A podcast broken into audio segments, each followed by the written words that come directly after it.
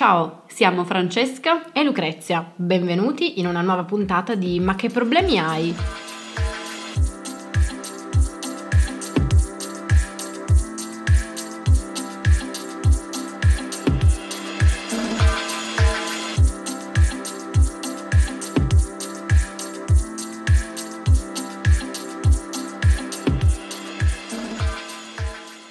Allora, per la prima puntata avevamo pensato ai 30 anni e alle ansie. Sono due temi che vanno a braccetto in pratica.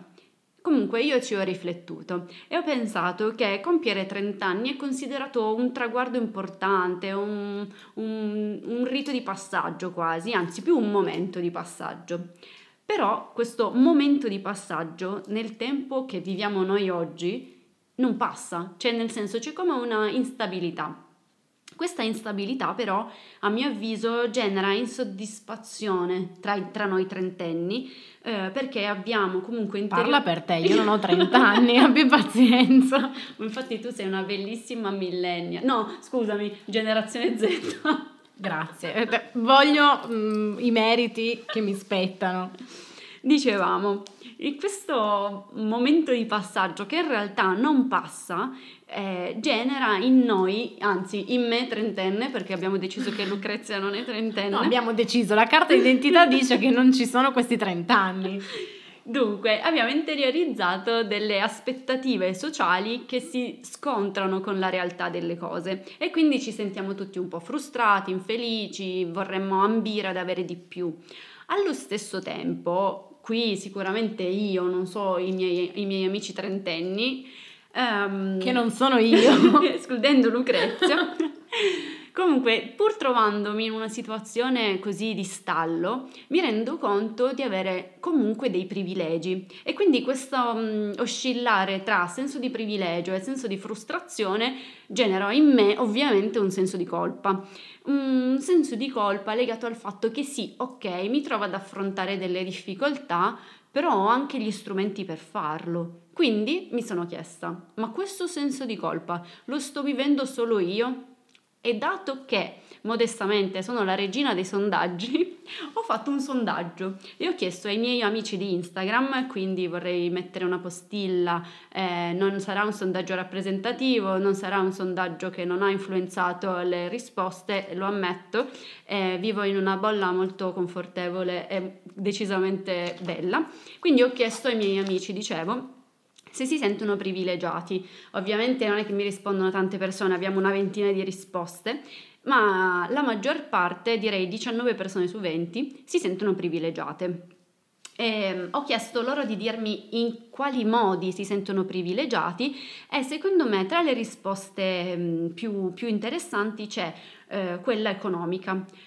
Ci sono infatti persone che a 30 anni eh, riconoscono che avere un lavoro e avere un lavoro stabile, avere un'entrata e comunque poter far fronte a determinate esigenze, necessità con le proprie forze economiche sia un privilegio. Io sono assolutamente d'accordo con questa risposta. Le altre risposte eh, riguardavano la vita quotidiana, gli studi condotti, ovviamente avere un lavoro e la possibilità di gestire i propri soldi. Ce n'è ancora una molto interessante, eh, che è di una mia carissima amica, eh, che dice che anche studiare, anche poter continuare a studiare dopo aver concluso l'università è una sorta di privilegio. Ecco, io non posso che essere più d'accordo con lei. Quindi eh, ho posto poi un'altra domanda ai miei amici super pazienti, ossia se secondo loro l'idea di eh, avere un privilegio possa essere considerato una colpa.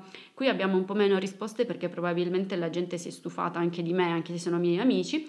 Eh, dunque, la maggior parte delle persone non considera il privilegio come una colpa se la persona che ah, nasce con questo privilegio è consapevole di questa cosa. Um, infatti um, non è tanto avere un privilegio la colpa, cioè non è, che, è come dire che una persona povera è colpevole perché è povera, alla fine se ci nasci non è, non è, una colpa né se sei diciamo in una situazione di disagio né se sei in una situazione di appunto privilegio. Quello che eh, almeno sembra, no, sembra, condiviso dai miei amici è che la condizione di colpa è la, mm, non, non interiorizzare o meglio non essere consapevoli di questa situazione e allo stesso tempo eh, non fare niente per diciamo Mm, restituire alla società quello che eh, ti è capitato un po, per, un po' per nascita. Quindi Lucre, visto che anche tu fai parte dei miei amici, ora sei coinvolta nel sondaggio e io ti chiedo che cosa pensi del privilegio.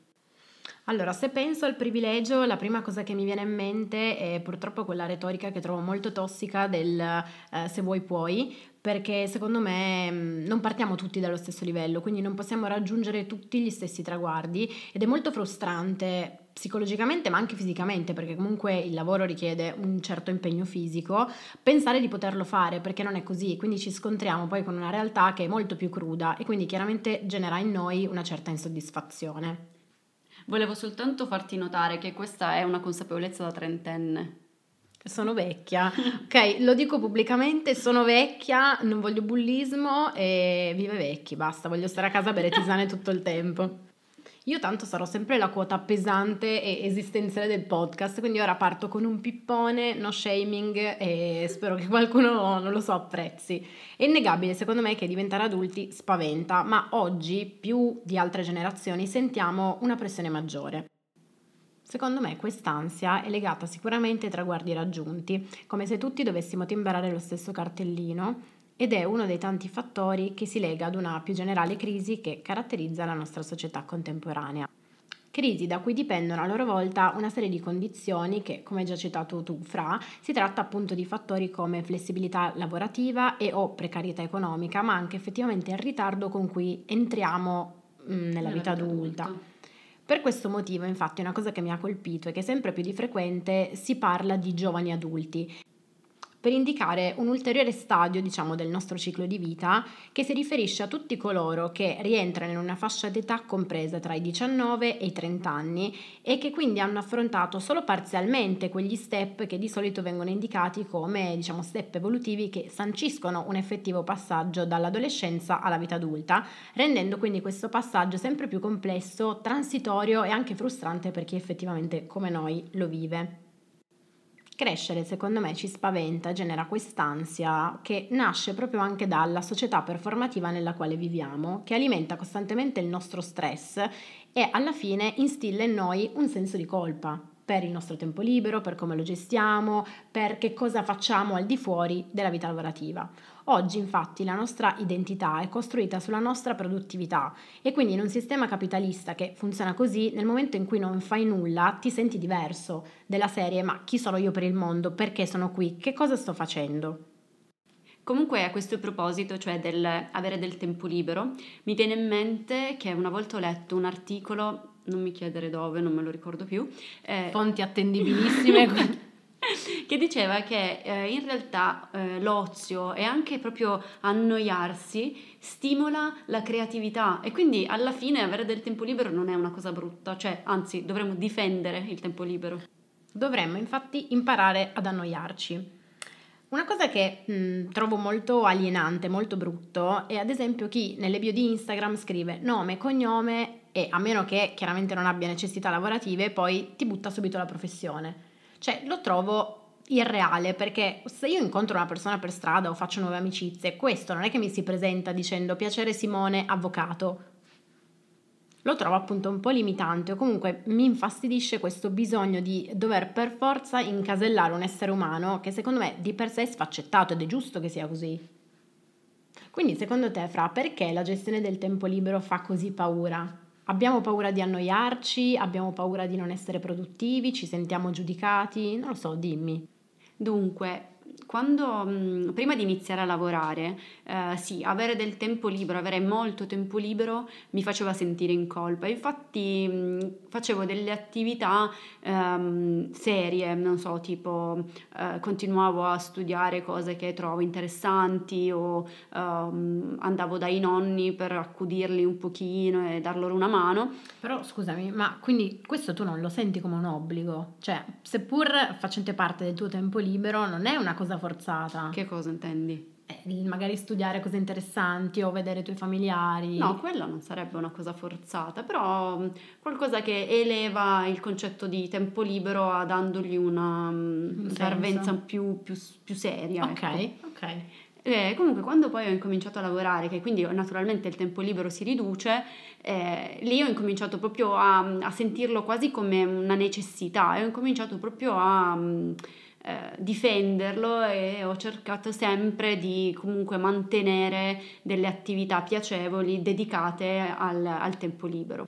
Comunque amici, precisiamo, i nonni non sono un lavoro, cioè per me trentenne i nonni sono quella mezza giornata di infanzia. Sì, ma poi secondo me gli anziani mm, vedono la vita in modo diverso. Cioè io ad esempio quando vado dai miei nonni sono sempre di buon umore. Perché comunque, non lo so, ti accudiscono, è proprio quel momento di infanzia che ti fa staccare la testa, quindi alla fine cioè, rientra palesemente nel tempo libero positivo. Sì. È interessante secondo me anche questa cosa, però, questo mh, eh, fraintendimento che magari si crea, perché pensiamo al tempo libero come tempo libero di serie A o tempo libero di serie B. Cioè ci sono ad esempio i, ehm, non lo so, gli impegni eh, più seri e quelli in cui magari, non lo so, ti senti proprio al cazzeggio più totale, ti vergogni quasi di dirlo agli altri. Praticamente la nostra è una generazione che si basa sul senso di colpa per qualunque cosa. Effettivamente è un sentimento molto condiviso proprio perché il tempo libero viene percepito come, anche dicevi tu, come tempo perso, quindi come tempo non produttivo. Però secondo me è importante comunque ritagliarsi uno spazio per curare la propria salute mentale, dare spazio alle emozioni, alle passioni e anche banalmente al riposo, perché non siamo delle macchine. Quindi, cioè, perché dobbiamo vergognarci di questa cosa? Infatti, comunque, ehm, uno dei temi più cari sia ai millennials che alla generazione Z è proprio il cosiddetto work-life balance, quindi l'equilibrio tra la sfera lavorativa e quella personale. Però io penso che effettivamente per un sano equilibrio tra lavoro e vita privata mh, non è solo decisivo il rapporto che c'è tra le due aree, ma anche la qualità, diciamo, individuale di ognuna. Quindi è una cosa assolutamente da coltivare. Per avere un po' di dati alla mano e fare quelli un po' culturalmente elevati, ho trovato un articolo del Sole 24 Ore di giugno 2022 e questo riporta che per il 36% dei millennials trovare un ambiente di lavoro che garantisca un bilanciamento adeguato tra vita lavorativa e tempo libero è il primo fattore di scelta quando si cerca lavoro e questo comunque è interessante. Ovviamente, come avrete intuito se avete sentito il trailer, eh, non ci siamo preparati una chiusura, ma mm, volevamo chiudere questa puntata che non doveva essere una puntata pesante, ma non siamo state in grado di rimanere comunque allegre. Giuro che sappiamo divertirci, siamo persone comunque spensierate, però c'è una quota pesante nella nostra vita che evidentemente viene fuori. Ma poi questo podcast si chiama Ma che problemi hai? Sì, Quindi alla infatti. fine, raga, eh, Dobbiamo manifestare il disagio, esatto. Quindi la prima puntata si chiude qua.